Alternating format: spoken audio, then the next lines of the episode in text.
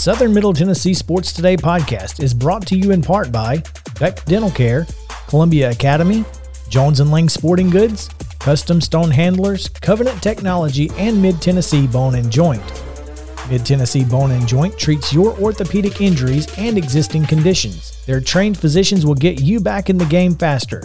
Contact them today at 931 381 2663 or visit mtbj.net.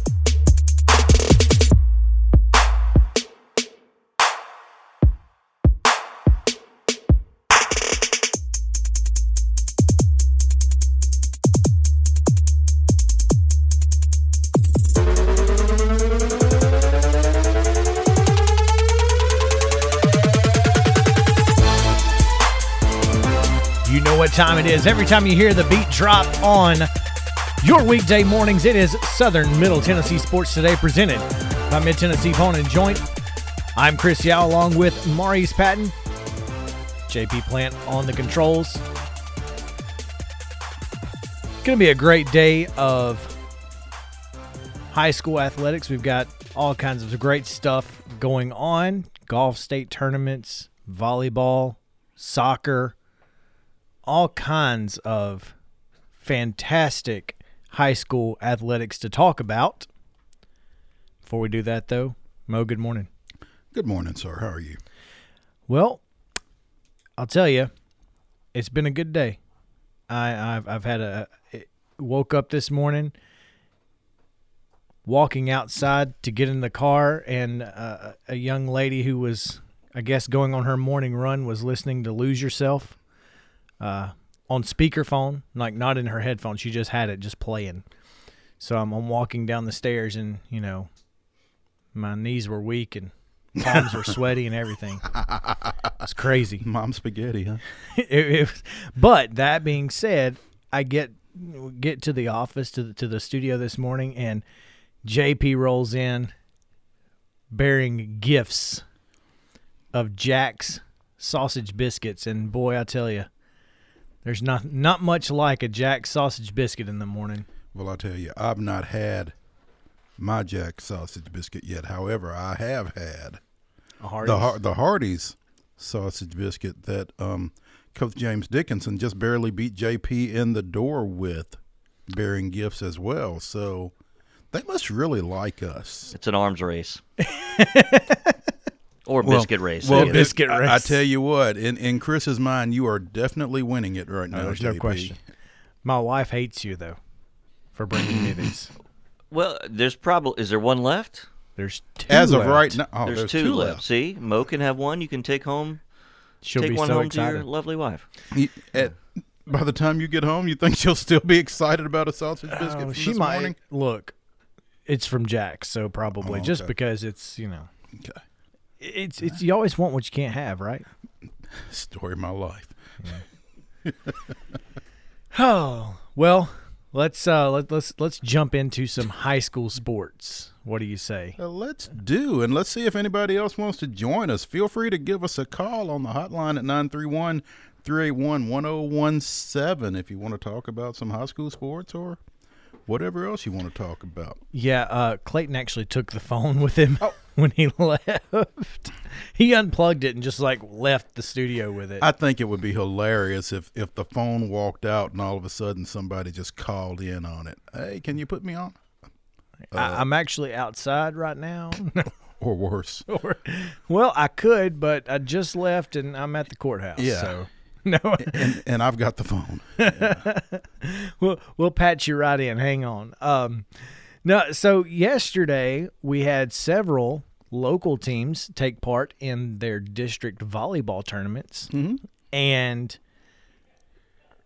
a couple of couple of big wins. Yeah, yeah. Um, particularly Hampshire, the number six seed in 11A, goes on the road. Well, the tournament was being played at Collinwood, Right. but they take on the host Lady Trojans down there in the um, quarterfinals. Host third seeded Collinwood and get a um, a four set victory there. So big win for uh, for Hampshire. Their reward is taking on second seed Loretto in today's semifinals. Yeah, that's that's a tough one. Yeah, it is, but Could be know, worse, I guess. It, you, yeah, it could be worse. You could be Lewis County, who knocked off Mount Pleasant in yesterday's quarterfinals, and will um, now have to play Summertown. exactly. Yeah. That's that's again, it could be worse. so Hampshire does get the opportunity, however, to advance to the finals. They'll play that semifinal matchup, and that's today. that is today. So Both and that's semifin- at Collinwood. That's at back at Collinwood. Yeah. So both semifinals and the championship games will be today at Collinwood. Um, five, six, and seven down there. Another winner yesterday, Independence. Mhm. They moved on with a win over Franklin Straight set in victory. three sets. Yeah. Yeah. And their reward is They get to Mighty play Brentwood. They get to play regular season champion Brentwood. So, eh, but know. um, you know, um, Coach Grant Hallford, I, I reached out to him to try to get some results, and, and his his quote was, "We played surprisingly well." So, congratulations to the Lady Eagles on their win over Franklin in the quarterfinals and um in the District 12 AAA tournament, which is going on this week at Ravenwood. That's right. And Ravenwood Centennial played yesterday. I'm not sure if we have results for that. But the winner of that match, whomever it was, will play number two seed Summit today. Right. And again, that that tournament is at Ravenwood. Correct. So if you want to see Independence against Brentwood and Summit versus either Ravenwood or Centennial, you can do that this evening at Ravenwood. And um, I Which am is in trying, Brentwood It, and- yeah, East East Brentwood. Yeah, East Brentwood. East Brentwood. Yeah, Is that different? Well, I had somebody tell me that they lived in West Franklin at one point.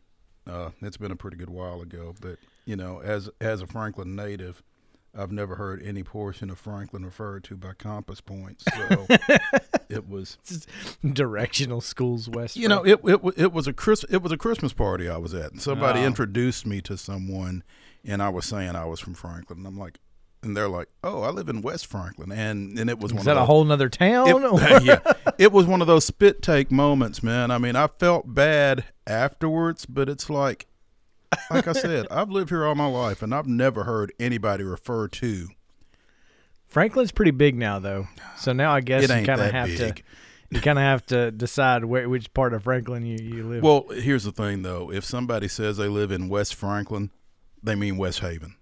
gotcha. That makes sense. Yeah, yeah, and they just Send their kids go to and, Indy. and they just don't want to say it. hey, wouldn't be mad about it. But yeah, so Independence plays at Brentwood today.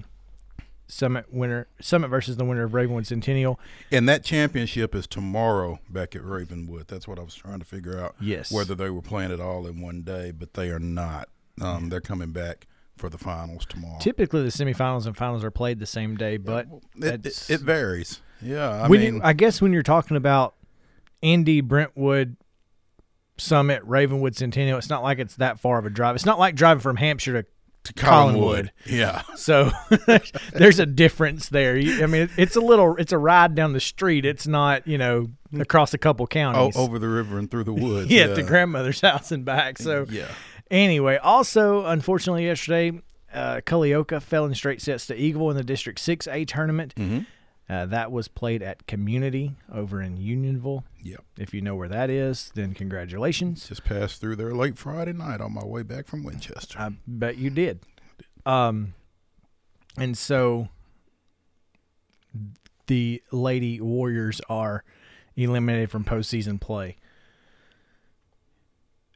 Yesterday, when talking, speaking of volleyball here, Maurice and I took a drive, and it's a drive. Speaking of over and river and through the Yeah, woods, it's it's a drive from Columbia to Nolensville. Uh, we we took in the defending Double A state champion Nolensville Lady Knights taking on Spring Hill, and coming off of a come from behind five set win over the weekend, Spring Hill over Marshall County on Saturday. The Lady Raiders could not get it done.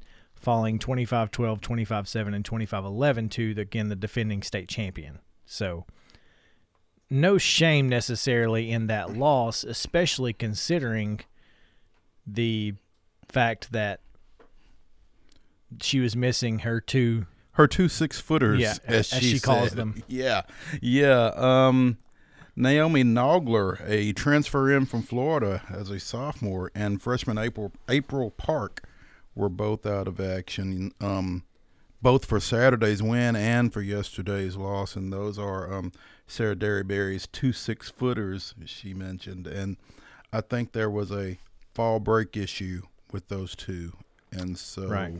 they were not there. To Sarah's credit, she said she didn't know if it would have made any difference, and she's probably right. No, absolutely. I mean, you're talking about again defending state champion Nolensville, who just they they play the game a at a different level than uh, most. Literally, Yeah, it, it's it's really impressive to watch them play and their their ability to find weak spots and exploit that is just really really good. One of the the spots they could not exploit yesterday was Kat Carter, the libero for Spring Hill, a great ball player and a senior uh, who goes out in the district tournament. However, she's had a great career. I've watched her the last couple of years, and she's been a really great libero for that team. And uh, just want to give a, a quick shout out to her. And she got some lovely parting gifts, though. She was named both All District and All District Tournament. That's right. She is a like I said, very good ball player and uh, de- deserves every accolade that that she receives. Um, also earning all district honors for Spring Hill this season was um, One of the six footers. yeah Naomi Nogler, and then um, Kaylee Jefferson was named all tournament along with Kat. So congratulations to those three Lady Raiders. Yeah, you, the positive for Sarah Derryberry and the Lady Raiders is she she does have several really good players coming back, including Nogler, the All District player, uh, Jefferson All Tournament pick, and then the freshman Park is coming back. All of that information and more is available on our website sm-tnsports.com. There's a great story Mo had uh, posted last night with the results of all of those volleyball matchups, as well as a full story on the Spring Hill Nolensville game. By the just after the end of the show, there will be a full photo gallery as well. May get that up during a break or something. I'm not sure.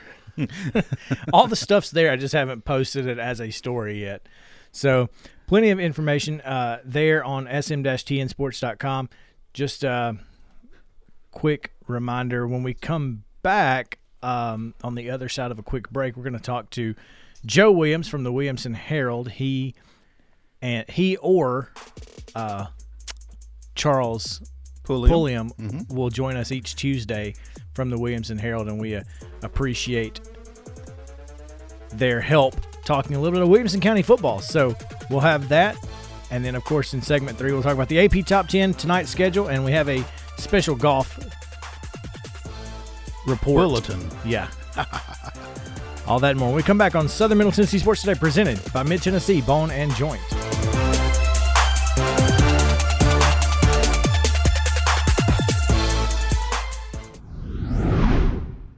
Hey, folks. While we take a quick break from the show, I want to tell you about our friends over at Custom Stone Handlers in downtown Columbia. Ned Rich and his team at Custom Stone Handlers believe in leadership. And outside of the military, our greatest leader building platform is sports. Custom Stone Handlers proudly encourages young people to get in the game. You can contact them today at 931 490 4990 or visit CustomStonehandlers.com.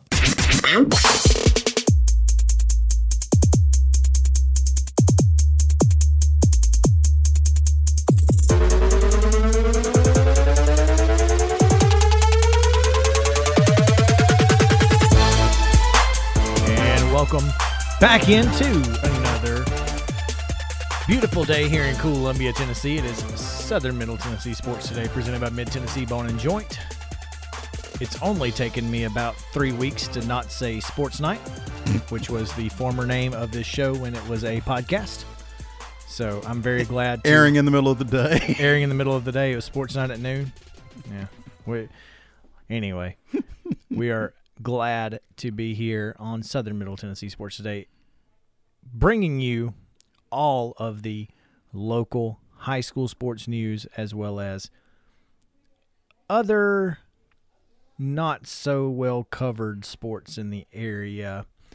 Uh, we, we try to do our best to reach into those places that are left barren by larger media outlets in the area. So, anyway, Anyway, one of the things that we like to do is talk about Williamson County football. When we get a chance to do that on Tuesdays, we like to bring in the experts. Mhm. And we did that last week. This week, we just have Joe. Jo- Joe Williams of the Williamson Herald is on the line, and we appreciate him joining us. Joe, how's it going? I think he might have You just know- hung up on us. Fun, fun, no, funny. I was thinking the same thing. You're an expert. What's the crack you calling me for? I mean, look, I got excited by the last commercial about the local garbage guy. I'm a, I'm a garbage man at heart, so you know. Well, we're we're just wait till you need a pole barn. Trust me, we got a guy. we we get we know a guy. Yeah. hey, I hear you. hey Joe, we appreciate you joining us this morning. Contrary to Chris, um, I guess is that it- Becky's phone ringing? No, it's not Becky's phone ringing. Not yet. No, not Becky's phone. That's hers, right. Hers died yesterday. Oh my! We should have a moment of silence. Moment of for silence for phone. Becky's phone. Yeah. Do we do we need to do that? Tell- You need you need a moment of silence for me. You're Oh. getting a moment of silence. You're getting 24 hours of it. Becky's phone's not ringing. Um, her phone's that's not just ringing, it. but No. that, yeah, that's the problem. That, yeah, exactly. No, That's- no, I- that's the no, let's- problem. let's Yeah. not go there. God love her. Becky's my wife, by the way. Um, it- Stop it's it. ille- it's I have a contract. It's legal. Uh, Man, Joe, with fall break, it looks like Summit Franklin County is the the only game in town for you guys this weekend. Is that is that accurate? well, you know, every week for the Herald, I put together a uh, a a weekly schedule of sports. You know, this week's prep schedule, and, and this week I turned it in. This is very simply this week's prep schedule is one line. Who knows? Um, Man, it's been At- tough. at the moment, that's accurate. All right. But you know, don't know what tomorrow's going to bring. Yeah, yeah, and literally. if you're going to pick up a game, this is the week to do it in football because everybody's open. Well, everybody's open, but whether or not they're going to be allowed to play becomes a second question. You're That's right. right. You're right. Um, the last week or so has been kind of tumultuous along those lines in Williamson County. Kind of walk us through from from a bird's eye view what's what's going on up there. And I, I think the, the biggest issue going on in Williamson County right now is uh, some of the things that are happening with, uh, obviously, with COVID. You've got a situation where, you know, last week you lost three games uh, and four teams. And Independence Brentwood had to cancel. You had um, Page and Summit had to cancel. Nolensville, I think, was headed for Tullahoma. They had to cancel. Um, you know, it, it was it was really kind of a scary week because you just you just have this feeling in Williamson County right now that we're we're kind of waiting on the next shoe to fall for more schools. You know, Page, Nolensville, and Independence. Maybe it's Pace and Independence are on. Uh, there's three of them who are uh, an extended fall break, if you will. They'll go Hmm. back next week. Yeah. Um, it, it's you know it's the craziest thing. Uh, the the county mayor spoke last night at uh, the county commission meeting and, and talked about 121 new positive cases in three days. Is this the second wave coming? Is this a new complacency? Um, you know, you, you hear some real horror stories. I'll say maybe that's not. You hear stories about how uh, some folks are, are handling I- I'll call it a lack of social distancing and, and a, a lack of precaution. And suddenly there's there's large numbers of positive cases. And, The other thing that's in Williamson County right now, and and I, I talked to some friends uh, who you know basically I guess a prime example would, would be, you know, kind of an independence where I think we'll find out today how many cases actually there. But what happens is uh, once there's a positive case, they go back to contact tracing. It's very easy if you've got one one student who tests positive, takes classes a day, and there's five kids that sit around them. So that one positive case now has 40 students who are out on contact tracing. You only need what five, six, and suddenly you're up to two, 250 kids in a school uh, that are that are down at home on a contact trace. Yeah, that that number gets pretty big pretty quick under you know under those protocols, I guess. Um, and and what we have found down here, Joe, is that it's typically contact tracing that that impacts athletes, and and so coaches are tend and and athletic parents are getting really frustrated because they're not actually experiencing positive cases within their teams, but they are having to miss contests as a result of contact tracing. Exactly. Exactly. I, I, I find it awfully prophetic. I had, uh, I had spoken with Junior Colson after their Ravenwoods win over uh, Blackman earlier in the year when when the kids were still out. I said, "Well, you going back to class next week?" He said, "No, sir." He said, "I am I am going to uh, do the online at home. I am trying to avoid people as much as possible." and and that's absolutely what I've I've been saying that since day one. If there's any any way possible to do remote learning as an athlete, you should be doing remote learning as an athlete. Exactly. Just to keep from being in that contact tracing situation. And I know yesterday we heard at the Nolensville volleyball tournament that Williamson County Schools is remaining or, or is now back under at least a mask mandate. They're requiring masks from all spectators during events, especially those indoors. So, uh, I mean, is this something that's going to continue and, and hopefully we get through the winter sports? I, I, I hope so. Uh, you know, I hate to be, you know, nervous Nelly, but I have I have some real concerns about basketball season, and, and I, I, and Maurice, we've talked about it just briefly a couple of times. How in the world are we ever going to be wrestling? I just don't. I don't. I don't see it. I just don't.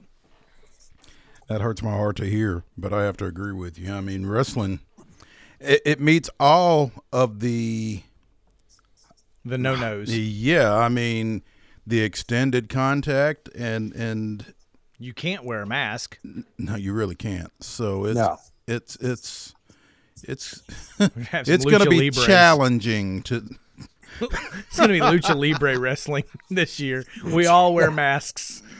Yeah, it's going to be a challenge. Wrestling is, and and basketball maybe as well. I mean, not to the same degree, obviously, just because you don't have that close contact for that extended period of time. But there's a lot of contact. Yeah, it's a, it's it's going to well, be tough. The the other thing is you don't you know you're you're you're you're, you're yeah you're much li- much more likely to uh, come in, in in direct physical contact. I.e., there aren't any pads in basketball. Mm-hmm. Right. You know, and that's in my day that was one of the rules. You know, nobody crosses the lane without getting hit. yeah. You know, without getting bumped or pushed or something. Yeah, those folks that so, tell you that basketball's not a contact sport, they've not watched very closely recently. They, yeah, they've never played, that's for sure. so, of the teams that that Williamson County has had, you mentioned Page will be on an extended break. Fairview just came off of a bro- a break and played a couple of games. Will any chance they're playing this week or maybe picking up an opponent? I haven't heard. Uh, the fall break, I think, is giving everybody a chance to go. Let's take a deep breath. Uh, I mean, I know what the schedule says, but I, I'm not sure. I again, that's today. That was Friday. Sure. Today may be different. Because remember now, not only is it the, the Williamson County schools, but now you've got their opponents that you got to look at. That's right. All right. You know, and the thing that gets me is, and, and we made great discussion this early, but at the first of the year, when we were we were all putting together our, our preseason packages. Uh, you guys know as well as I do. Every coach we talked to said, if we can get to week four, week five, we're going to be real happy. You know, we made it to week what seven? Uh, eight at this point. Yeah. This is Yeah. week Well, eight. this is eight. Yeah, if we can get Okay. these played. So, but Uh, um, and and some of them are still playing. You're right. Yeah, I think uh, I think the playoffs are going to be um, very interesting. I think th- th- I, I honestly believe. I know this sounds nuts. This sounds crazy. Go ahead and tell me how nuts I am. But there are probably some of the uh, top teams. And I'll use a Maryville, Oakland, uh, potentially a Brentwood if they can overcome. I don't know how many they had out last week when, when Oakland rolled over them.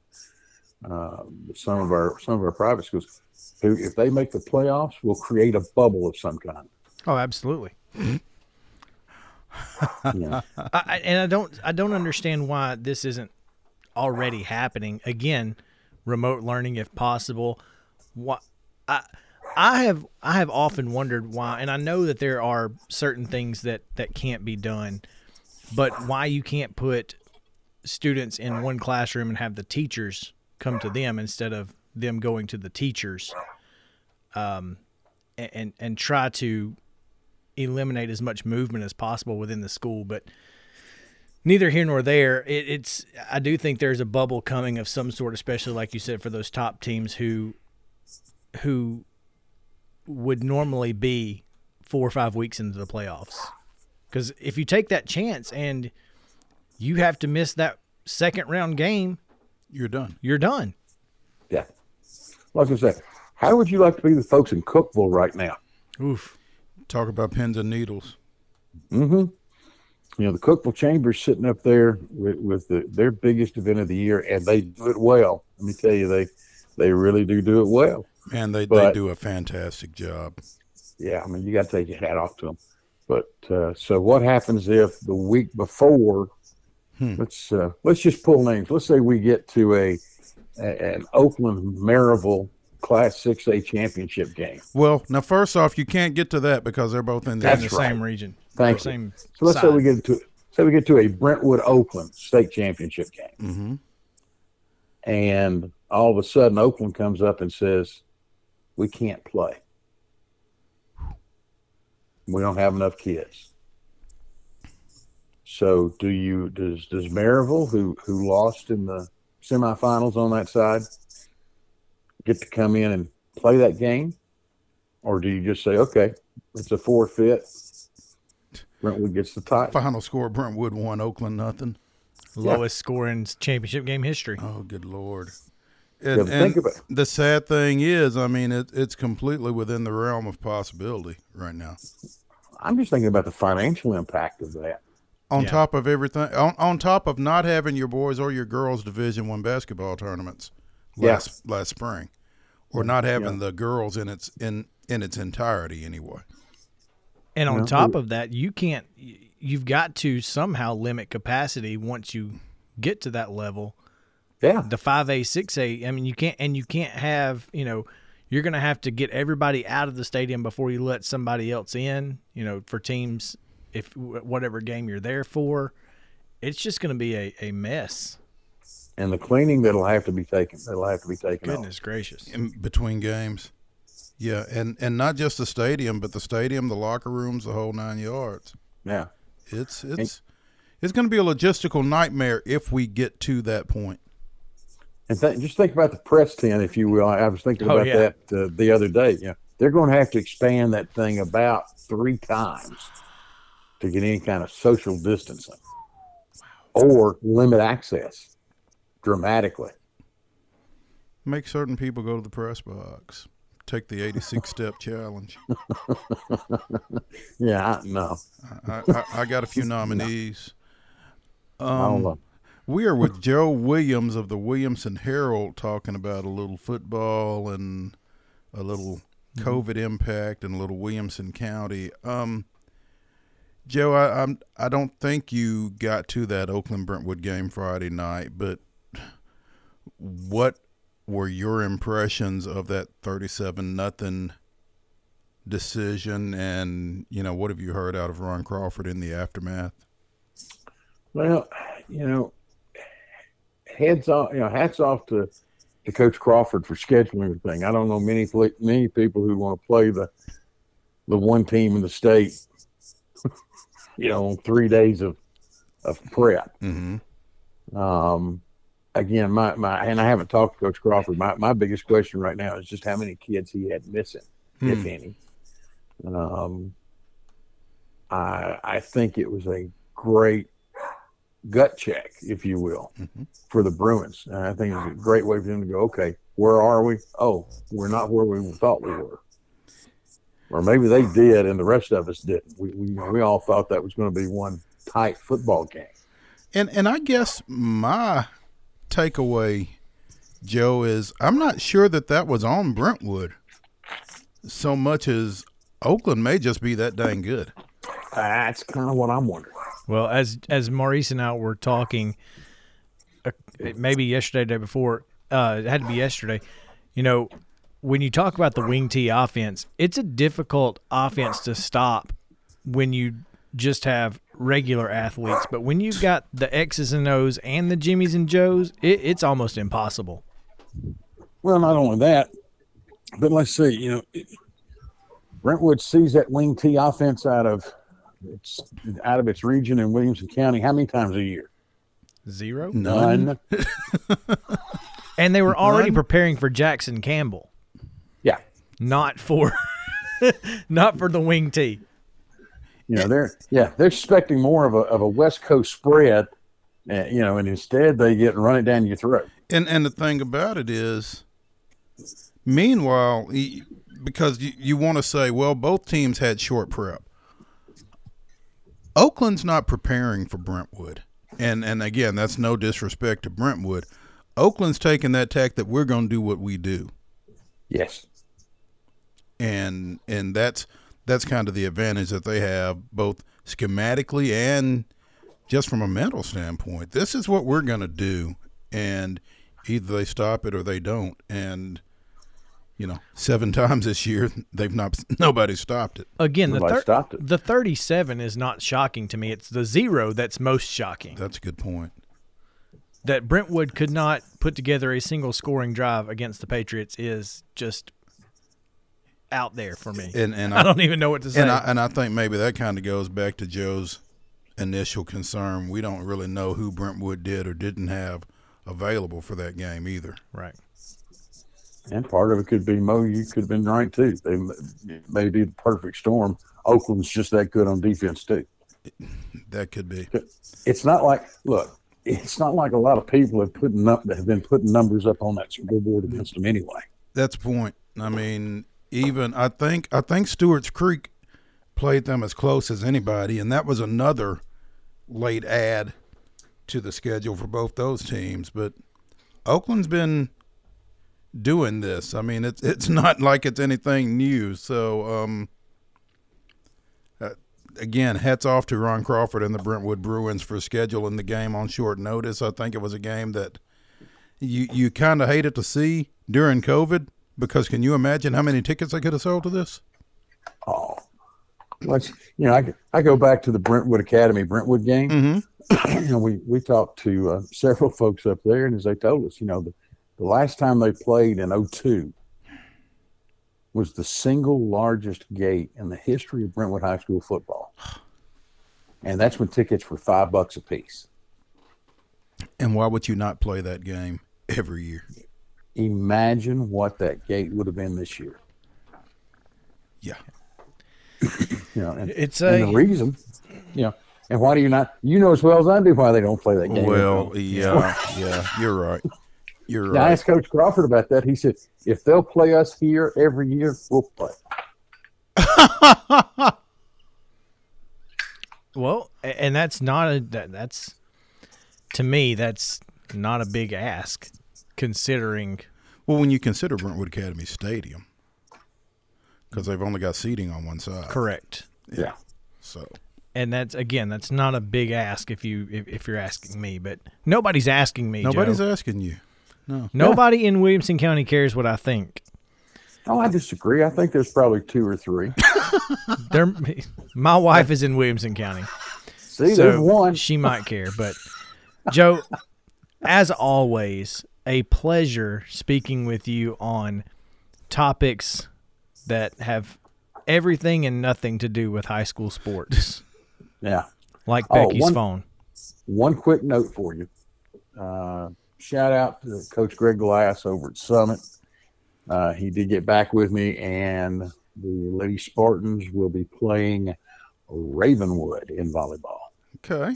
So Ravenwood, was Ravenwood. the winner. So Ravenwood defeated Centennial in last night's quarterfinal round. So, Yes. um, so it'll be Summit and Ravenwood, and it'll be Independence and Brentwood. So north, north, of, north and south.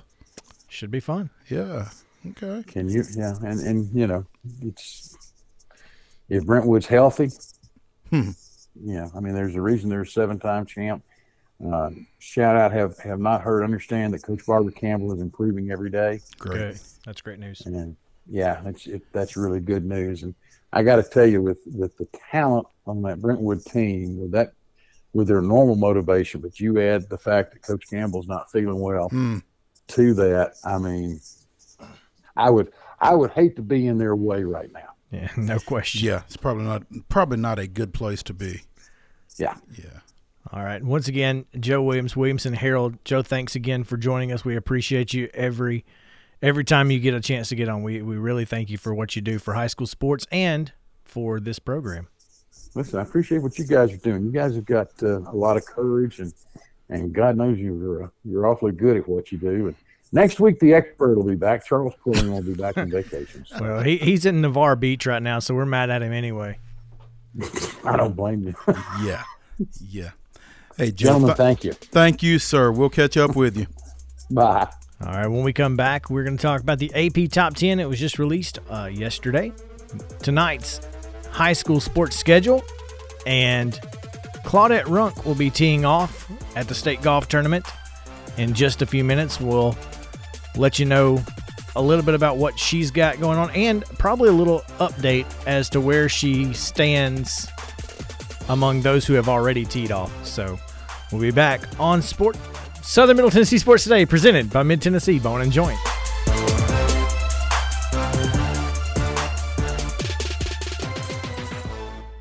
When we're out covering sports in and around Maury County, communication between Maurice and I is absolutely vital to our success. When your business needs top notch communication and local service, Covenant Technology is there, and they are dedicated to helping your business succeed by ensuring open lines of communication to your clients and customers. Contact them today at 615 846 9898 or visit covenanttechnology.net.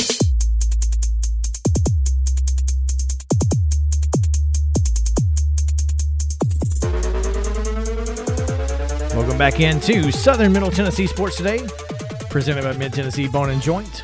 I'm Chris Yao, along with Maurice Patton. We'd love for you guys to interact with us at SM underscore TN Sports on Twitter. It's also at SM underscore TN Sports on Instagram and on Facebook. You can find us by searching Southern Middle Tennessee Sports. Of course, all of that information is on our website, sm-tnsports.com. Very clever, Southern Middle dash TN Tennessee, and then sports. You know, it took us. It took a long time sitting outside of a Starbucks to come up with that. By the way, It took a lot longer than it should have, to be to be honest. we were really working to not get the MTN together. You get, uh, you you know, you don't want mountain. Mountain. No. Yeah, there's already a Mountain West Conference, uh, Mountain TN. Yeah, yeah, it's There's a lot of letters in there. There are a lot of letters in Anytime there. you start doing um, geography and uh, directional sports networks, You should have seen the the original was so mid ten sports. So, So mid. mid ten. yeah. didn't uh, roll off the tongue. Didn't just didn't really Well, I mean, you could have done Southern Tennessee. You couldn't do Middle Tennessee because that would have been a little. I don't care about Portland. They're too far away. I'm just saying I don't, I don't care about covering Portland Not yet. athletics, and they're in Middle Tennessee, so In- therefore, in, in- inevitably, we're going to hear from somebody from Portland on that and one. that's okay. I'm just good. saying I I don't care about going to Portland to cover any athletics if I don't have to. You would have when Corey Brewer was there. Okay, yeah, you're right. But nonetheless, it, it so, so mid 10 did not work out, but sm-tn sports.com. We think Works it out. works. I think it works. And it makes our logo look really cool. It is a pretty dang cool logo. So, anyway, shout out to Chris Yao for, for the logo. it wasn't me. It just happened to work out perfectly. you know, that's how it goes. Hey, it is nine minutes until the top of the hour, which means one minute ago, Summit golfer Claudette Runk was scheduled to tee off. I'm not going to say she did because I didn't see it, but she was scheduled to tee off. And currently, at the TWSAA Large School Girls Tournament, Lynn Lim from Station Camp is tops on the leaderboard after two hole or after two holes she is two under par. So Ooh, yeah, that's a pretty good that- day. that's an interesting trend. It's a pretty good day. um, so yeah, she was in the first group there. Apparently, she is among the. Oh, I'm sorry. No, after the first hole, She's two she under. was she eagled a par four. eagled a par four. Lynn Lim out of station camp. Can we get a little golf clap for her? because wow. Talk, Okay. Talk about announcing your presence with authority. Goodness Okay. gracious. Anyway, so Claudette Runk, full story on her pathway to the state tournament and her sibling rivalry with brother Alex on our website. Make sure to check that out because it's a gr- it's a really cool story. I got to go back to Miss Lim here for a second Right. though, because that kind of um that shoots that drive for show, putt for dough all in the head, doesn't it? I mean, Hey, if we were talking about yesterday, Happy Gilmore. if you can get to the green in one, get to the green in one. go. He's a Goodness gracious. publicist's dream.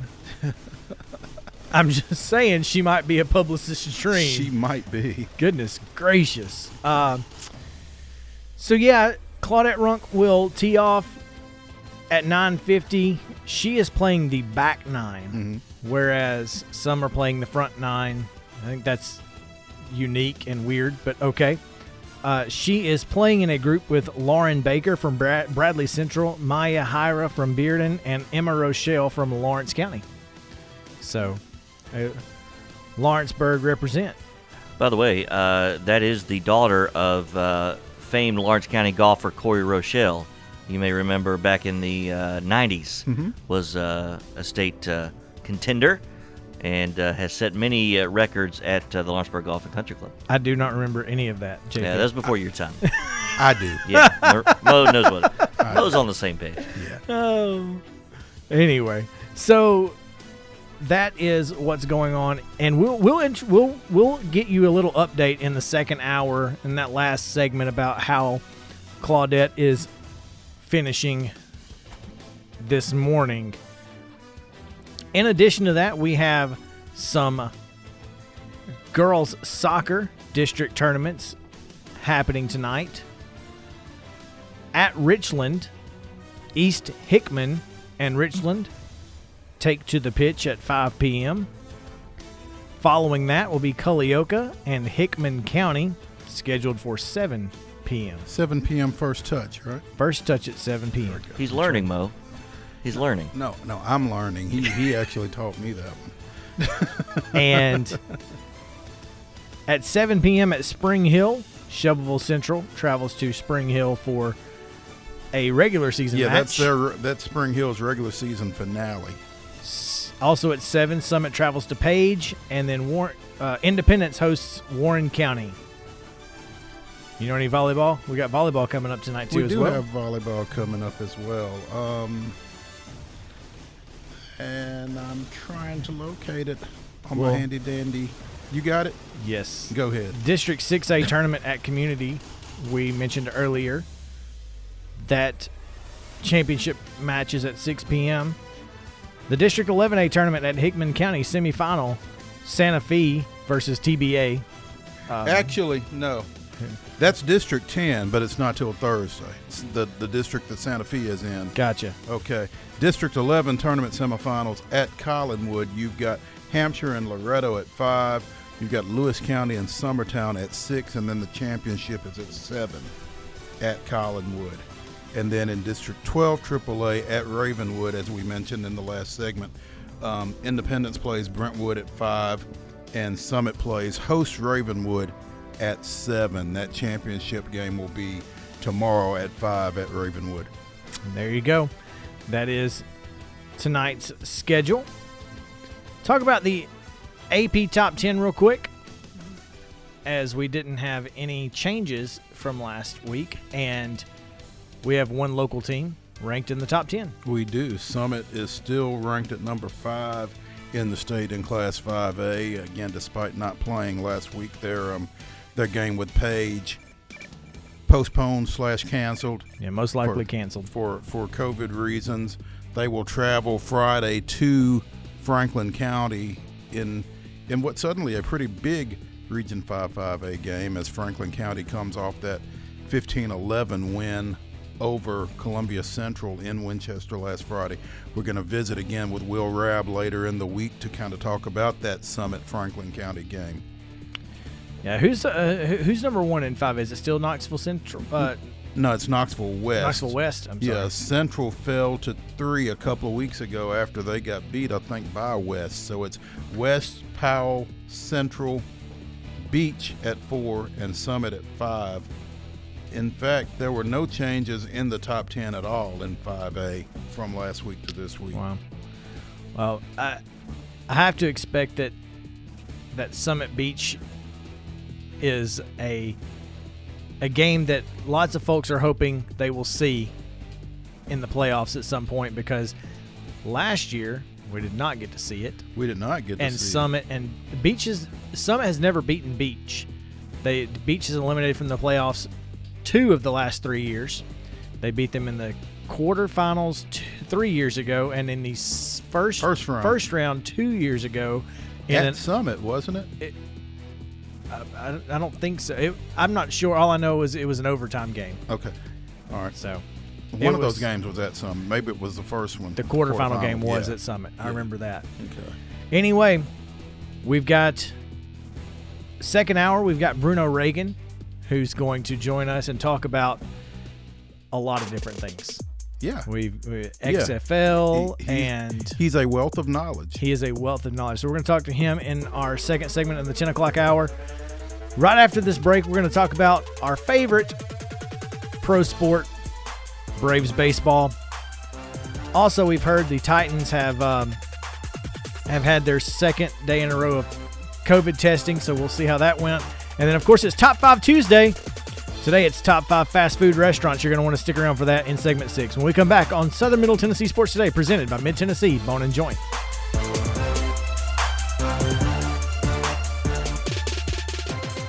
This is JP Plant with TriStar Sports Live. Start your weekdays like I do with Southern Middle Tennessee Sports today from 9 to 11 on 1017 WKOM. Chris Yao and Maurice Patton with the latest from high school and regional sports. Check them out online, sm-tnsports.com.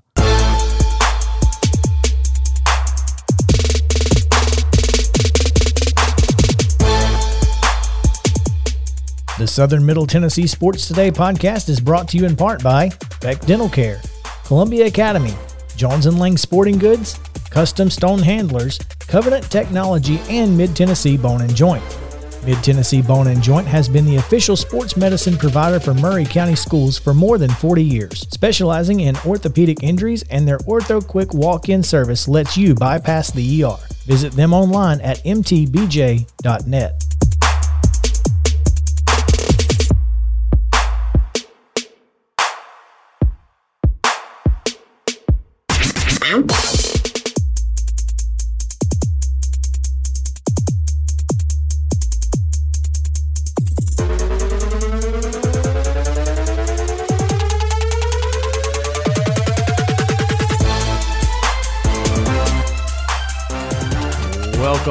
to Southern Middle Tennessee Sports Today, presented by Mid Tennessee Bone and Joint. It's the start of the second hour on Tuesday.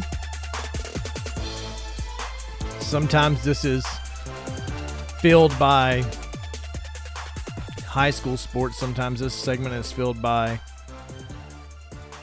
all kinds of different things. Today it's filled by Braves baseball because Braves baseball consumes far too much of my time.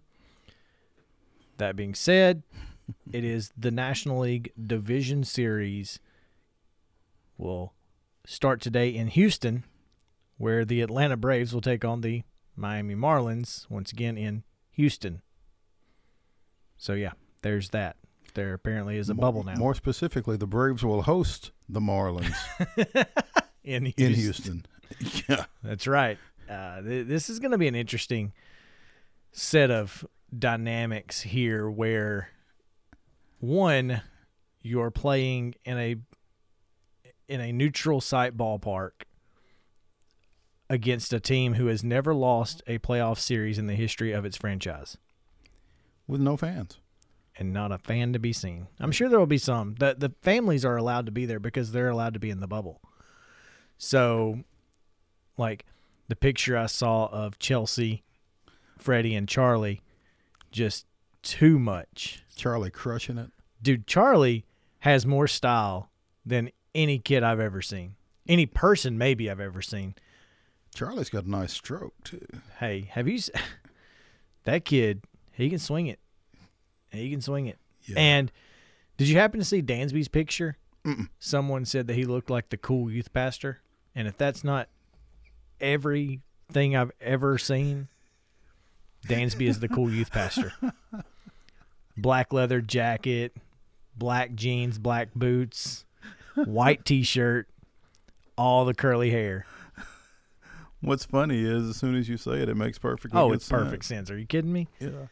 Yeah. So the Atlanta Braves will throw their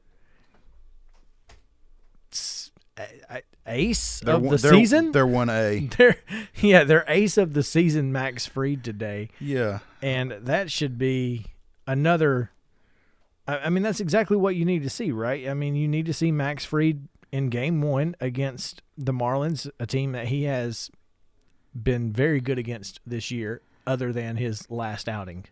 I don't think really when you're looking at the Braves rotation and you're thinking, okay, who are we going to start game one? I don't think it was a long conversation. No, I don't, I don't think so either. I'm curious, though, to see how this particular, you know, obviously you're in a different mindset with obviously the division series. There's you've you've played a playoff game, you've thrown seven shutout innings to this point. I don't think confidence is an issue for Max Fried either. I don't think it is, and I I don't know that his confidence is any worse or any better than it was before that game against Cincinnati. I, I think um I think his full body of work this season should be enough of a confidence boost for him. But I, I guess maybe to do it in the postseason may, maybe elevates it. But I mean this this guy is good. He, he would be good even if Mike Soroka was available. But I mean he has Man, really if he was he, he really he really upped his game in Soroka's absence. I think and. He's really been the pitcher that the Braves needed out in front of their rotation over this crazy season. And I just think between what he's done this year, what he's done against the Marlins, and what the Braves have done against the Marlins, You shouldn't be able to get into professional athletes' heads, but I think the Braves have to be in Miami's head. Every single, I mean, uh, just like we talked about in the, the that last regular season series, the Marlins come out and score four runs in game one in the top of the first inning. The Braves come back and score five. In game two, the Marlins score three. The Braves come back and score four. And I was just having that very conversation with my dad over the weekend. It's like I, I know Miami has never lost a postseason series. That's not something that's going to last forever. I think it ends this week, but um, I, I know I, I have my Braves sunglasses on, but still, I, I don't think that changes the fact this team is better. This team is better than it was last year. I think pitching, starting pitching aside, but the bullpen even more than balances that out. Sure, but even the starting pitching, if you really want to think about it, without Soroka, you've still got guys who have played very well, who have pitched very well this year, including Ian Anderson, Bryce Wilson, Kyle Wright. Kyle Wright. Those are your first four game starters right there, along with Fried. And I don't necessarily know that they're going to need a fourth game, but let's, you know, let's pray that they don't. That being said, the Marlins are throwing Sandy Alcantara. Who? and this is a guy who apparently he had a 3.0 ERA this year. He struck out 39 batters, but he only pitched 42 innings. So, so if he's, so if he's are striking they, are out, they, folks, this is the guy to play against the Braves. Are they throwing off then? Are they throwing um Sixto in game two? My guess is they're pulling that stunt that I told you and mm, at the high school that you yeah, guys used to do in high school. In high school, where we would throw our ace in game two because if you win game one, game two's a lock. I don't know, and, and you don't want to match your ace up against their, their ace. Because if I mean, if you if you can win game one, and you haven't thrown your ace, then you're in a very good position to win the series, no matter how long it is. And if you lose game one, but you got your ace in game two.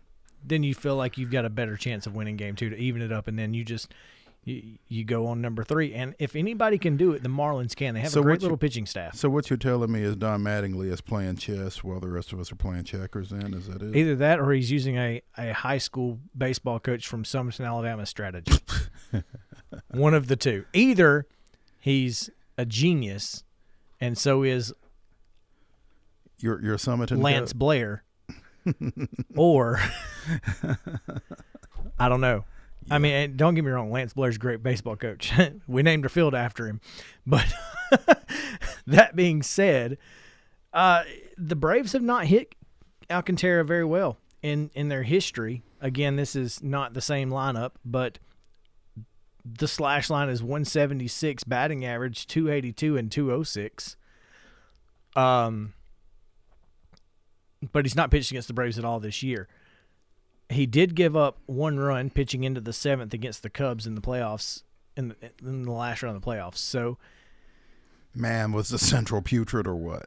Uh, yeah. So again, you remember that stat I gave you. The only teams that every team that played the Pirates ten, 10 times mm-hmm. made the playoffs, and everybody else they were five hundred across the board. So that just goes to show the sometimes playing, you know, better competition. And of course, we had to, you know, the Braves had to play against Washington without Strasburg. The Mets and Phillies were me. the Mets and Phillies. Yeah. Which is insane to me because they should be so very good. Well, Syndergaard was out for the Mets. Even still, the the Phillies blows my mind. How they're not better than they are is it, it doesn't make any sense to me. You hate to see it. Oh, you hate it. It's just brutal. Breaks my heart into tiny little pieces. but nonetheless, this game is in Houston, and the I believe the World Series in, is in Houston. I wonder what kind of advantage that gives the National League. Here's the thing: we were looking at the the field dimensions yeah, there is an awfully short porch in in left field. How many home runs will Marcell Ozuna and Ronald Acuna hit? Ozuna might hit one out of Minute Maid Park. I mean, literally out of the park, out onto the street behind it, or the parking lot, or whatever. I mean, And as some of those as- missiles that he hits. Oh yeah, as much as those, as much as folks talk about the short right field in at SunTrust, Minute Maid is the same distance. So, again, that favors the Freddies, the Aussies, and this is a team that can go yard One through nine. one through nine. And even if Max Fried was getting to hit, could go one through nine. Dude, right. pitchers who rake. anyway, so yeah, I, I mean, this is a series that I I feel like the Braves should absolutely win, no question. Yeah, I mean, and and if they don't, it's it's going to be that same feeling as as the end of last fall was. I mean, hopefully it won't be with a ten run first inning in the decisive game, but but it's going to be much of that same feeling. Even though last week's postseason series win over Cincinnati was the franchise's first since 2001, I still think that the feeling is you know, we've not done anything. We've not done enough. We got that statistical milestone dealt with, but in the grand scheme of things, we're back Man. down to four game, uh, four teams in the National League postseason, just like we would have been under normal circumstances. So, it, and I really feel like this team kind of has a, you know, World Series or bust type mentality to it, even with everything they've been through with the the shortened season and with the roster and the rotation and everything else. Well, Freddie says they're playing with some chips on their shoulders, and I don't know if that that's a weird place to put chips, but. JP just put his head into his hand. He's like, I can't deal with these guys. Oh, I'm done with this. They should have chips on their shoulders. They, they should. bunch of a 'em. bunch of them. All the way back to 2011, they should have some chips, especially him. I mean, he's the one who's been there. He's he's been Well, he's from- the one that's been there. He's the one who, whatever the reason, he's the one that underachieved against the Cardinals last year. Well, we know why he did. I mean, when you're you're hurt, you're hurt. And he had a chance need to, get that dealt with during the need- previous offseason. He should have done it then. exactly. But what I'm saying is, he should have. When you're hurt and, and and it's obviously affecting your game, take yourself out. Don't allow yourself to be the reason your team struggles offensively. Now, that being said, the top half of the lineup in general did not do much. It was the bottom half that came through in the clutch, Dansby Swanson, a couple of times. Uh, but neither here nor there. At this point, we're all healthy. Sans a lingering, sort of hurt Ronald Acuna. But yeah, I, he's kind of got that wrist thing going, but I don't think it's anything that he's concerned about. He's not. And you know, Chris Martin and the the groin situation, it didn't seem to affect him against Cincinnati. Knock on wood, it won't affect him this week. and Fried's ankle was obviously fine. Yeah. So the Braves will line up like this today: Ronald Acuna Jr. in center field, because Ender Inciarte is not on the roster. Thank God. Freddie Freeman will hit second, and he will play first base. The designated hitter today is Marcelo Ozuna. I'm he's, He's batting third, with d'Arnaud at catcher in the cleanup spot. Protecting him will be Ozzy Albies, who will play second base. Of course, Dansby Swanson in the sixth hole at shortstop, both in the lineup and on your scorecard. I like that.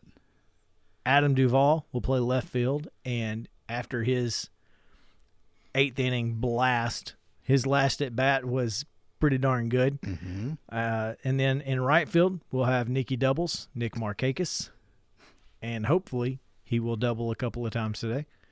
And then Austin Riley will hit ninth. Austin Riley hits ninth, folks. Yeah, Uh, there's that's in there we go. I'm One through telling you, nine. one through nine, and then of course Max Fried will be the starting pitcher. So really excited to see how this particular game goes because again, not you- you're not throwing their they're not throwing their ace. So mm-hmm. we'll see how it works out. It's bold strategy, cut. It's a bold strategy, and it may or may not work. We'll see. Again, Luke Jackson does not make the roster. Cristian Pache does make the roster. Pablo Sandoval makes the roster. And we didn't even talk about this last week, but I didn't even know it was a thing until he pinch ran in the ninth inning. Charlie Culberson made the roster. A guy we DFA. We, we talked about this off the air on yeah. the way from point A to point B somewhere last week. I didn't even realize he was still in the organization once they DFA'd him because I just figured surely somebody picked him up and, and nope. I had been so busy that I had never checked. Yo, yo, where's Charlie Culberson? Well, he's at the alternate training site. Nope, he's in Houston in the bubble. Congratulations, where, Charlie. Where the Braves are hosting the Marlins. Where the Braves are hosting the Marlins. So there you go. All right. Real quick, just want to give you a quick update. The Tennessee Titans, in case anyone is worried about their COVID issue, they have tested no new positive tests for, the second for two day days in a row. That does not mean the seven or seven players and however many staff members have tested negative. It just means that nobody else has tested positive, which it's is 10 a positive. And 10. Is it 10 and 10? It's 10 and 10. 10 players, 10 support or non players. And this is all coming from one player who was but this supposedly comes from one player who was on the practice squad who right? was signed to a practice squad and had covid but tested negative before coming into the program and it just kind of spread from there. And that's what happens when you've got support staff and they're working closely with these athletes and they're taping their ankles and they're doing this that and the other. And the next thing you know you know you've been in contact with this guy for 4 or 5 minutes just having a conversation and he's because test- he tested negative. He tested negative, except no, he didn't. Well, he did. well, he did, but it wasn't. He wasn't. Yeah. so it, yeah, it, it's a that's a tricky situation, but we'll talk about some COVID. Talk talk about we talked about COVID and how it has affected this football season. We'll talk about the football season it affected in the spring mm-hmm. when we come back, and that and so much more when we get Bruno Reagan on the line. This is Southern Middle Tennessee Sports Today, presented by Mid Tennessee Bone and Joint. We'll be right back. Stick around.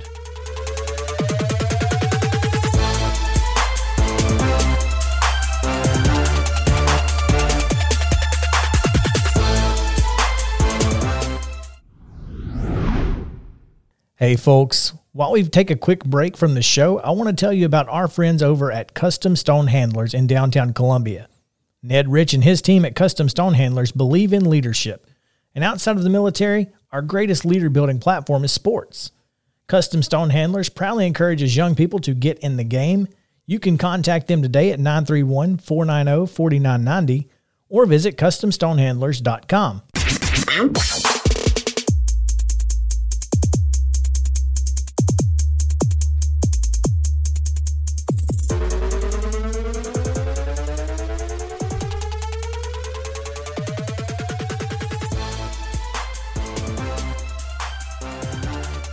Welcome back into Southern Middle Tennessee Sports Today, presented by Mid Tennessee Bone and Joint. I'm Chris Yao, joined by Maurice Patton, as always. 26 minutes past the hour of 10 o'clock. We are joined on the line today by Vanderbilt legend in the trenches, a guy that Vanderbilt Vandy Sports on Rivals.com ranks among the top 100 players that they've covered since they started their website in 2003. So that's pretty cool. And has a a little local tie here. Mr. Bruno Reagan joins us on the line. Bruno, thanks for coming on. Yeah, thanks for having me. So Bruno, um, I'd like to think that you coming on with us ensures that we've got at least one listener out here. What's your dad up to? He's uh he's doing good. You know, he's uh, today's yeah, he's probably out. He's probably out of the. He's probably out out working right now okay. out in Columbia. So, okay. but I'm sure he listens to everything I do like three or four times. But he's still up to the same old, same old. We run a judo club together uh, up here in Clarksville where we live. So, so it's it's been good. That's good. Mac Reagan is the director of Parks and Rec here in Columbia. And um, Mac, if you're listening, hey, here you had a pretty good softball tournament this weekend out at Ridley. Um, anyway, Bruno, one of the reasons, one of the things that kind of made me think to um, try to give you a call was the news that came down last week about the XFL getting set to um, restart play in 2022. Uh, mm-hmm. You played this past spring season with the St. Louis Battlehawks. I know that's still a pretty good ways out, but what was your reaction to hearing that? Um, I expected it to be 2022. As some people were hopeful that they could get it done by next spring, but I knew, uh, I mean, the logistics of the whole thing would just be a nightmare at that point, especially with what we got going on with the virus right now. I think they're hoping for third, third quarter next year to start having a vaccine rollout, and maybe that'll help things like the big cities like LA, New York, where the XFL had some teams where they had some teams located, you know, start to open up. But um, yeah, so it was exactly what I expected. I mean, 2022, it's a pretty long time. So I'll I'll, I'll focus on my judo and jiu-jitsu for about you know six months but next spring summer i'll start getting back into football training. I mean it's like riding a bike once you do it this long you know you, it doesn't take much. You just have to get in a certain type of shape for it and then you're good to go so. That was my next question. So so you are gonna um take a shot at it when they come back? Yeah I, I really have a hard time like i'd have to be doing pretty well to just turn it down outright. So but I mean, a lot can change in a year. I mean, we obviously learned that this year. So, right. so I, I, expect to be taking a shot at it. I mean, if and if I'm not taking a shot at it, just know that I'm I'm doing pretty good. So that judo judo's working out, huh? Yeah. Uh, so what and speak to a lot of the the high school athletes that we have spoken to and and that we talk to on this show daily. You know, when you guys were were getting ready to play for your next game and then it turns out the XFL is is done. And at that point it's you don't you didn't know that your last game was your last game. And how important is it to soak in every moment of every game you play? Because not knowing especially right now that the next one may be your last one yeah, I mean, it really uh, it hit home for me a bit because I had a good buddy named Andrew Jelks who I played with at Vanderbilt, and Andrew was probably the most talented lineman I've ever played with ever. Mm-hmm. You know, he would have played a long time in the NFL. I played against him in high school. He was a four-star recruit out of Henry County High School, and um, but his knees just like he he just couldn't get over knee injuries. I mean, they just were totally against him. And I remember just seeing this guy who had who basically could have like who could have done anything he wanted to in football, you know, and he was just like, man, like, I mean, you never know when you're going to take your last snap, even if you just never know. So I always took that, I always took it personal, and I enjoyed my time in the XFL. I mean, it did suck the way it ended, but I was able to have, I mean, it was when I first stepped foot out there, we played Dallas our first game, and it was just so surreal. I, I did, I did take advantage of it, and I soaked it all in. So it did suck to have it end, but I, I genuinely enjoyed my time while I had it you know, Bruno, if you we're speaking with Bruno Reagan, former Vanderbilt lineman, former um, XFL lineman with the St. Louis Battlehawks, and former wrestling state champion at Clarksville High School. And Bruno, for for the high school career that you had on the mat, to think that in five years you were going to be taking the field in a professional football game. I mean, what what was that transition like for you? Uh, it just kind of it just kind of happened. I mean, that I've uh, it's definitely been a formative experience with how my life's gonna go because I never thought I would be a football player. I mean, I was always dedicated to martial arts, grappling, the mat. I mean, you were there for most of the time. You got to you basically got to watch my whole journey from a young kid to to my championship years, and um, and just football just so happened to be the thing that was going to get me an education. I mean, who knows what I would have done without?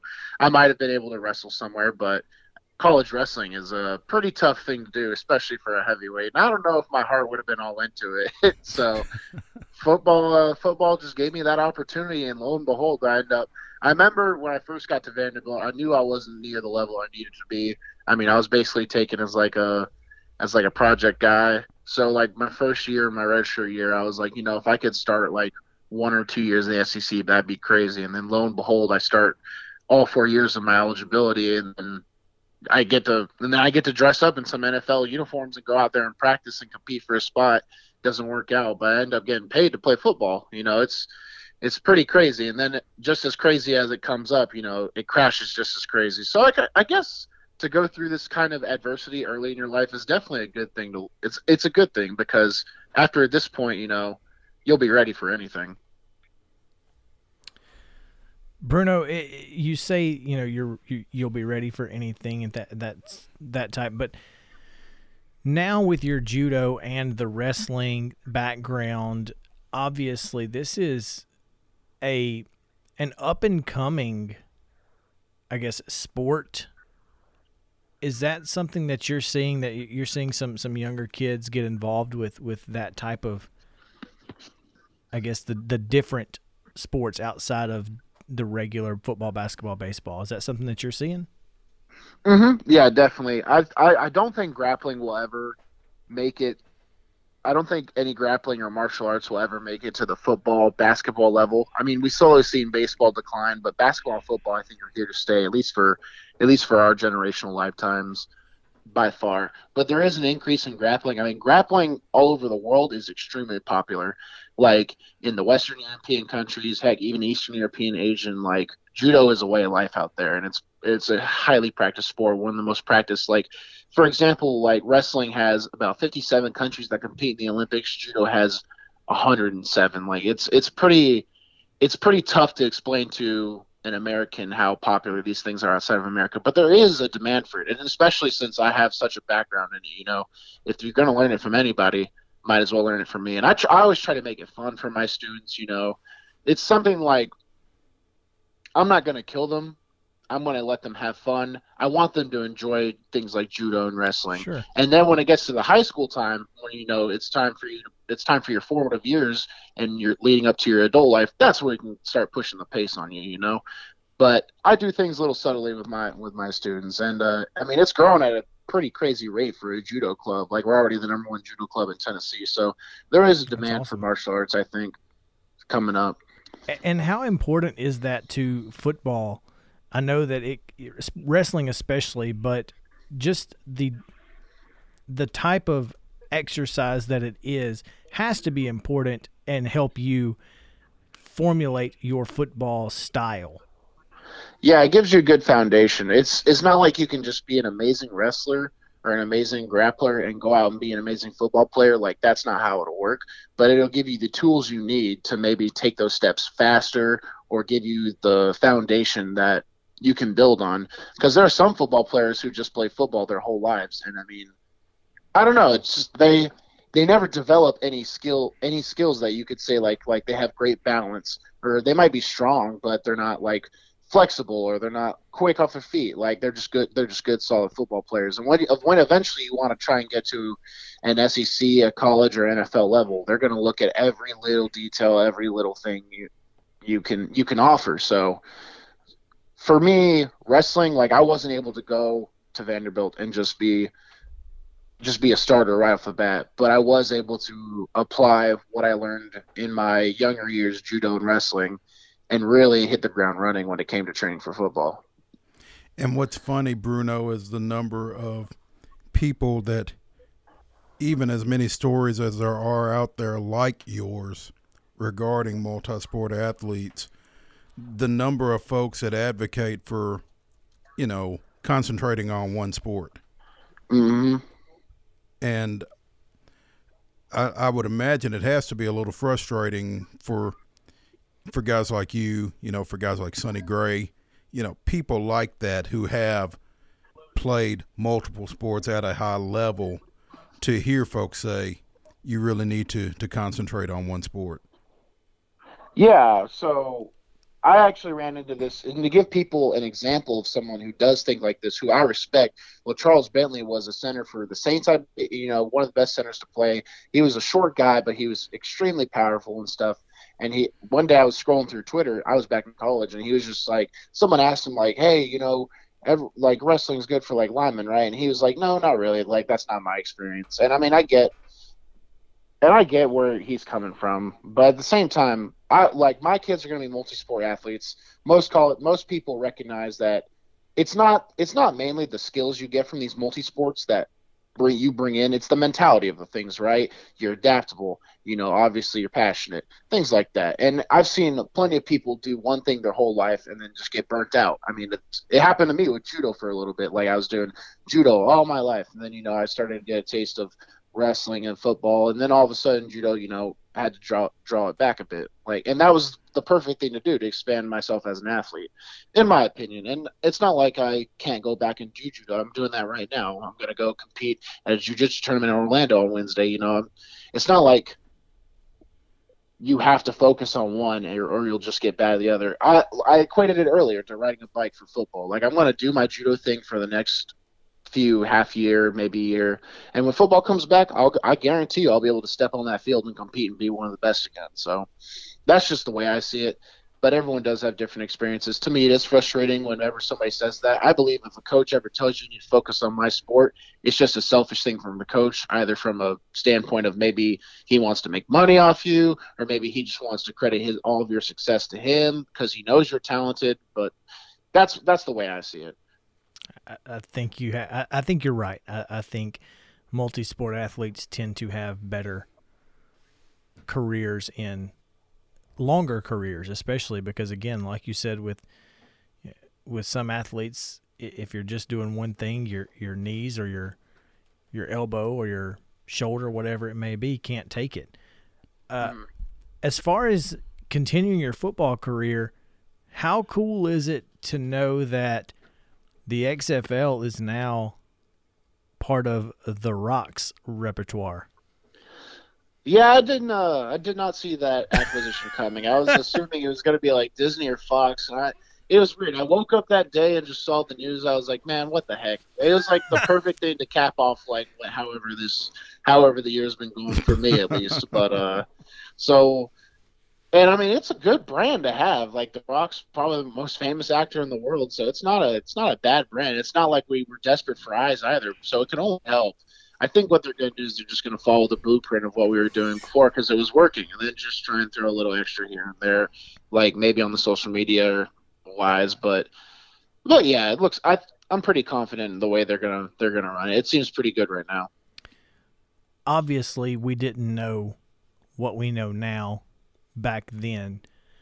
But do you ever think, what if we hadn't shut football down and done sort of the, some of the things that these pro sports have done to combat the coronavirus? How different sports could have been, and whether or not they could have come back faster, or whether or not you guys had more eyes on you, that sort of thing? Is there ever a, um, a what if? Uh, yeah, there is. I try not to think about it because I, I've always had this little mindset. You know, focus on where your feet are. That's something Coach Mason would always drill into our heads. Coach Mason at Vanderbilt. You know, be where your feet are. Be with your feet are. But I can't help but reflect sometimes and be like, ah, oh, you know, where where could we have been? You know, I, like I seriously might have had a shot at the NFL if I just had a few more games, or if because of the virus, you know, we weren't able to fly out for like three months, basically until like the week out of out of training camp. So there is that what if, but nothing I can do about it. So I just move on and try to try to do the best I can where I'm at now. You know, at the same time, Bruno, what's it like to see some of the other guys that have come out of the XFL that are on NFL rosters now? I think um, your quarterback Jordan Ta'amu um, was with the Chiefs. I think he um, tested positive this past mm-hmm. week, but but to see some guys come out of that league and make it onto NFL rosters. Is that something that kind of pushes you to some degree? Yeah, it's. I mean, well, those guys, most of those guys, you know, I identify with their journeys, so I'm definitely happy for them. I don't look at, I like, I don't look at Storm Norton or Donald, who's at the Chargers right now at tight end. I don't look at those guys and think like, you know, oh, that should have been me. Like we all, the NFL is such a volatile business and landscape that if you can go out and make it like Jordan did with the Chiefs, then more power to you, man. That's awesome. Uh, I mean, I gave it my all and I had my shot and that's what the XFL is all about. It's about giving it a shot, and you know, I think there's probably like seven, eight guys from the XFL actually like contributing. So it, out of a league of, you know, a few hundred people, like eight ended up making it, and it might have not even been the best eight. It's just the eight who ended up making it. That's that's how that's how it goes. So I'm, I'm happy for those guys. Identify with their journeys. Who knows? Maybe two to three years, I might get a shot again. I'm still extremely young, but um, it does also push me too. Like I see those guys, I'm like, no way, that can't be me. That that does that definitely push me. Yeah, it definitely gives you a thought that some people were obviously missed. And once you get some profession, I mean, you guys were being coached by NFL coaches and NFL trainers and scouts and that sort of thing. So once you get a little pro coaching, it makes a big difference, right? Yeah, I mean, well, that's one of the, like football is just like any other business. Honestly, it, it's a who you know thing. If you're uh if you're more of an undrafted guy, you know that stuff does actually matter. Now, if you're a second or first round draft pick, everyone identifies your talent. You're going to get sure. opportunities everywhere. But for a guy like me, like my GM for the St. Louis Battlehawks, he applied for a few GM spots on NFL teams and interviews, and this guy ended up really liking the way I worked. So somehow, if someday he gets an NFL job, you know that could be he could be like, hey, Bruno, I've literally seen the way you worked over a year's time like I'm bringing you in. That that I mean that's the way that that's the way that things the doors open, just like any other career path. So, so that's that's sort of the way that it can go. But definitely, it was definitely just uh, it was a lot like my experience at Vanderbilt. You know, when you're at the SEC, it's basically like a pro level, so it wasn't that hard to transition to what we were doing at St. Louis. Absolutely. Well, Bruno, thanks so much for joining us. We appreciate everything that uh, you have done in the Middle Tennessee area, especially at Vanderbilt, and you're working with the youth, and of course your dad and what he mm-hmm. does here in Columbia to help our youth. So, thanks for joining us here on Southern Middle Tennessee Sports Day. We really appreciate it. Thank you guys for having me. It was a hey, good thanks, time, Bruno. Thank you. All right, when we come back, we're going to talk about the top five fast food restaurants in the world or at least in our repertoire. The places that we have been and seen. Also, we'll update you on where Claudette Runks sits in the state golf tournament when we come back on Southern Middle Tennessee Sports Today, presented by Mid Tennessee Bone and Joint.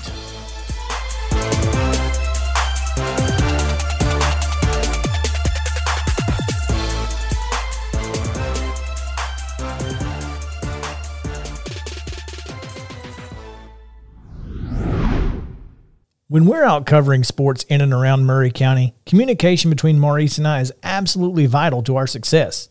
When your business needs top notch communication and local service, Covenant Technology is there, and they are dedicated to helping your business succeed by ensuring open lines of communication to your clients and customers. Contact them today at 615 846 9898 or visit covenanttechnology.net.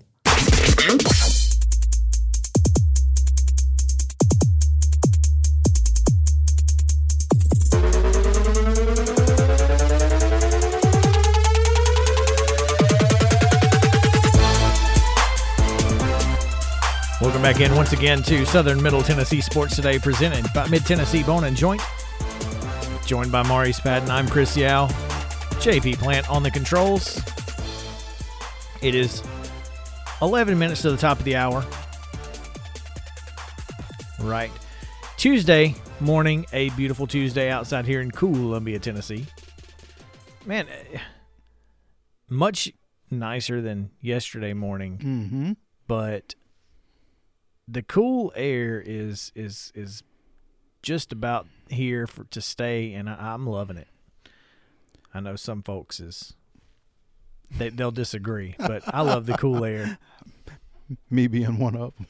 yeah, we know. I, am not. A, I I don't like being cold. I don't mind cool. I don't like cold. And you know, if it's early in the morning, and I know it's going to warm up as the day goes, then that's that's nice. I don't like being cold. I, I understand. I don't like being cold, but you know my theory. Yeah, I do, that I do being said, I, you know, I, I, like fall weather Mm-hmm. because mm-hmm. I like to wear my sweatshirt. I like to wear my long pants, and uh, you know, it's just it's just different. It's just different. I, I like the transitional seasons for the. I, sure. I'm a sweater vest guy. Oh, I love sweater vests. Yeah, so I used to wear those all the time, and they look really nice under a nice sports coat. And You get the oh, it's just really. Well, I don't do the sports coat, but I usually do a polo and a, and a sweater vest. Hey, and, gotta love that. Yeah. So a quick, guess I got to get one with a logo on it though. We need to get sweater vests with. Oh man, we're gonna be we're gonna be styling and profiling. It's all about the branding. All I see right now is uh, the scene in old school when they come Yes. and start the um, the competition for their fraternity That's right. to stay on campus. They're all in matching sweater vests. All have sweater vests on. Did you see it? Um, it was the Sunday It night was on movie on. CBS. C- I Yeah. didn't watch it for I a didn't couple either. of reasons. One that That's not a cable movie. uh, no, it's not a network movie. Yeah, for network sure. movie, yeah. yeah, yeah. So no, I wasn't going to waste my time. Yeah. Boy Blue. Yeah, it's like watching Pulp Fiction on network. It doesn't. It doesn't work. Doesn't really work. It no, doesn't work. No. What's left? it's, it's funny because I always pull out my Pulp Fiction reference when I'm DJing weddings because of the twist competition. I always play the Oh, yeah. twist. And I'm like, I need to see your best Uma Thurman, John Mm-hmm. Travolta impression. And then into Saturday Night Fever, just, you know, kick Uma out and let's see your John Travolta impression. go. Staying alive. I'm just saying. Now, uh, a quick update for Claudette Runk. She is in the state, large school state girls golf tournament right now. She did not fare so well out of the box as she triple bogeyed hole 10. She shot a 7 on a par 4. That's what triple bogey means if you if you are unaware of golf terminology. Um but she rebounded quite nicely Quite. on par three, number 11, she birdied, bringing her score to plus two. And then she parred par five, number 12. So she sits at plus two right now after three. And that puts her four strokes off the lead, which is currently held by Nalia Adkins and Isabella Adkins, both of Tennessee High School. In Bristol, In okay, oh, that makes sense. Does do they also have a Virginia high school? they do. I figured that that makes so much sense now because I was like Tennessee. They they're all from Tennessee. Everyone's here from Tennessee. It's a state championship golf tournament. this is this is where my my ignorance of Tennessee high school sports comes in because I don't know anybody outside of our immediate area just about. That's okay. Just take a look I- at your logo. Just take a look at That's your logo. right. That's why we're not Middle Tennessee and we're definitely not Northeast Tennessee sports today. I'm here for you. Uh, Anna Claire Bridge is also uh, two under through three. Where is she from? She is from Collierville.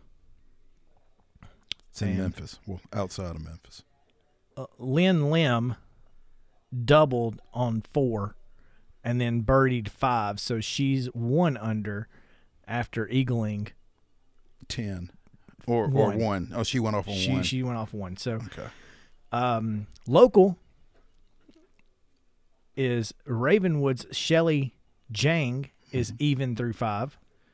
Tullahoma's Mallory Tevrick, Tevritt, Tev R U C H T Tevrick, Sounds right. and A- Ava Catherine Banks. They're both also fifth. Lawrence County's Lily Thompson is tied for fifth. Let's see. Uh, some other locals. Portia Brooke Brummett out of Brentwood is 13th. I think she goes over. by Brooke officially. That makes sense. Yeah. But anyway, so she's sitting at 31st right now, Claudette Runk is. Let's get to the top five. It is today's top five is brought to you by JJ's Barbecue. Founded in 1998, it is Columbia's oldest family owned barbecue restaurant. Visit them on the web at jjsbarbecue.com. That's barbecue with a C. spelled out barbecue, C E C U E. All right. First, what's your hottest food take? Your hottest fast food take? Anything that's going to just sh- make the listeners angry. Hottest fast food take. See you threw a curveball. I wasn't It's prepared. okay. I got this one. Yeah, I'm- give us I'm- one. Here's, here's my absolute hottest fast food take. I will buy a cheeseburger at Taco Bell before I buy another In and Out burger. Oh wow. Okay. Trash can juice. Mm. In and Out trash not, can not juice. buying into the hype. Oh, I've, I've had one. I'll never have another one. Anyway, let's go. Number five, Mo. What you got? You know, I have to premise this by saying that I don't do a whole lot of fast food. It, yeah, I'd have had a list of 20 10 years ago. Right. trying to do better. Anyway, I hear you. Checkers would be my number Ooh, five. checkers and Rally's. Great fries. Yeah. All right, real Dick? quickly, I've got an honorable mention. It is the In and Out Burger. It's nostalgic juice. because you can't get it in the subcategory biscuits. Three Hardee's, Jack's, and in North Carolina, Biscuitville. Mmm, Biscuitville. Biscuitville. But my number five, Popeyes for the chicken sandwich alone. That puts it in the top five. That one thing The puts it in the top Popeyes, five. the Popeyes chicken sandwich. Right after Yep. they came out with it, I saw some folks on Twitter, and I got in right before the big hype, Yep, and it was the best chicken sandwich I've ever had. it's yeah. But they don't have cheese. Who you don't need cheese, cheese, on, on, this chicken sandwich? I know I get cheese on chicken sandwich. I don't need it on this. Anyway, All right. speaking of chicken, I'm going to go with KFC. Wow. But here's why. It's not that I love their drive-through. By the way, you have to have a drive-through to be in this com- this conversation. But I like their lunchtime buffet. Their lunchtime buffet is all you can eat and it's delicious. Anyway, number 4. Number four, we don't have it locally. We're hoping to get it locally. What a burger. Yeah. I got to Clayton said it's on the list for sure for him. Yep. Number four for me is Chick Fil A. Chick-fil-A, I- that's, eh, that's it's good. you know it's you, you got to put one you you uh, uh, frequent often, and uh, Chick Fil A is right underneath Popeyes. But I do like Popeyes chicken sandwich better. I could not have a list without having Jack's hamburgers on there. You can't get it anywhere outside of Lawrenceburg, north of Lawrenceburg, but you can get it in Alabama just about anywhere. So Jack's hamburgers for me. Number three, my number three is Whataburger because they have so many great options for their hamburgers. So My number three, and again, thanks to um, Coach Dickinson for bringing us sausage biscuits this morning. Hardee's. Hardee's is good, and biscuits are my favorite. Um, but I had to put them separately because uh, my number three fast food is uh, is Arby's. So my number three, uh, I'm sorry, my number two is Hardee's, and here's why: Hardee's has the best fast food hamburger out there. Period. Best fast food hamburger for me is Hardee's, and it's not close. Put on that, put on top of that Wow. their gravy and biscuit. That sounded like a that should have been your hot take. So best ham- best hamburger out there, Hardee's plus their gravy and biscuit. That's my number two. What you got, My number two is Zaxby's. Zach? That's a good one. That's a good one. Zaxby's Some good. folks don't like it. My number two, the Whataburger. Yeah, uh, grew up. My dad's from Florida, so every year we go down to Florida, and every time, at least once, sometimes twice on the trip, we'd have to get a Whataburger. Absolutely. Nostalgic. All right, number one. For me, it's not even close. And it's because you can get anything in the world for five bucks. Cookout. Not bad. Cookout. I've got Chick fil A number one. Wow. That's a great that's a great number one. It, it's a solid one. S- customer service probably the best in fast food too. No question. I think with that. My number one, Culver's. Ooh, nice. Yeah. Got some great Uh-huh. custard. Butterburgers. and the butterburgers from Culver's are fantastic. The, uh, the cheese curds, The cheese curds. The and then the O-rings? frozen um, the custard. custard. Their Frozen onion custard. rings are po- on point for No real. doubt. Yeah. So there it is. Cookout. Culver's. Chick fil A. Chick fil A We'll have a poll on Twitter. What is the best one of those three those three. or other? Your choice. Let us know at SM underscore TN Sports. And of course, sm-tnsports.com. Check us out there. We'll be back tomorrow. Got all kinds of great stuff. We would love to have you. including Charlie Lansdale, football coach at Columbia uh, Columbia Academy, as they come back out of COVID pause. All right, Southern Middle Tennessee Sports Today, presented by Mid Tennessee Bone and Joint. See you tomorrow.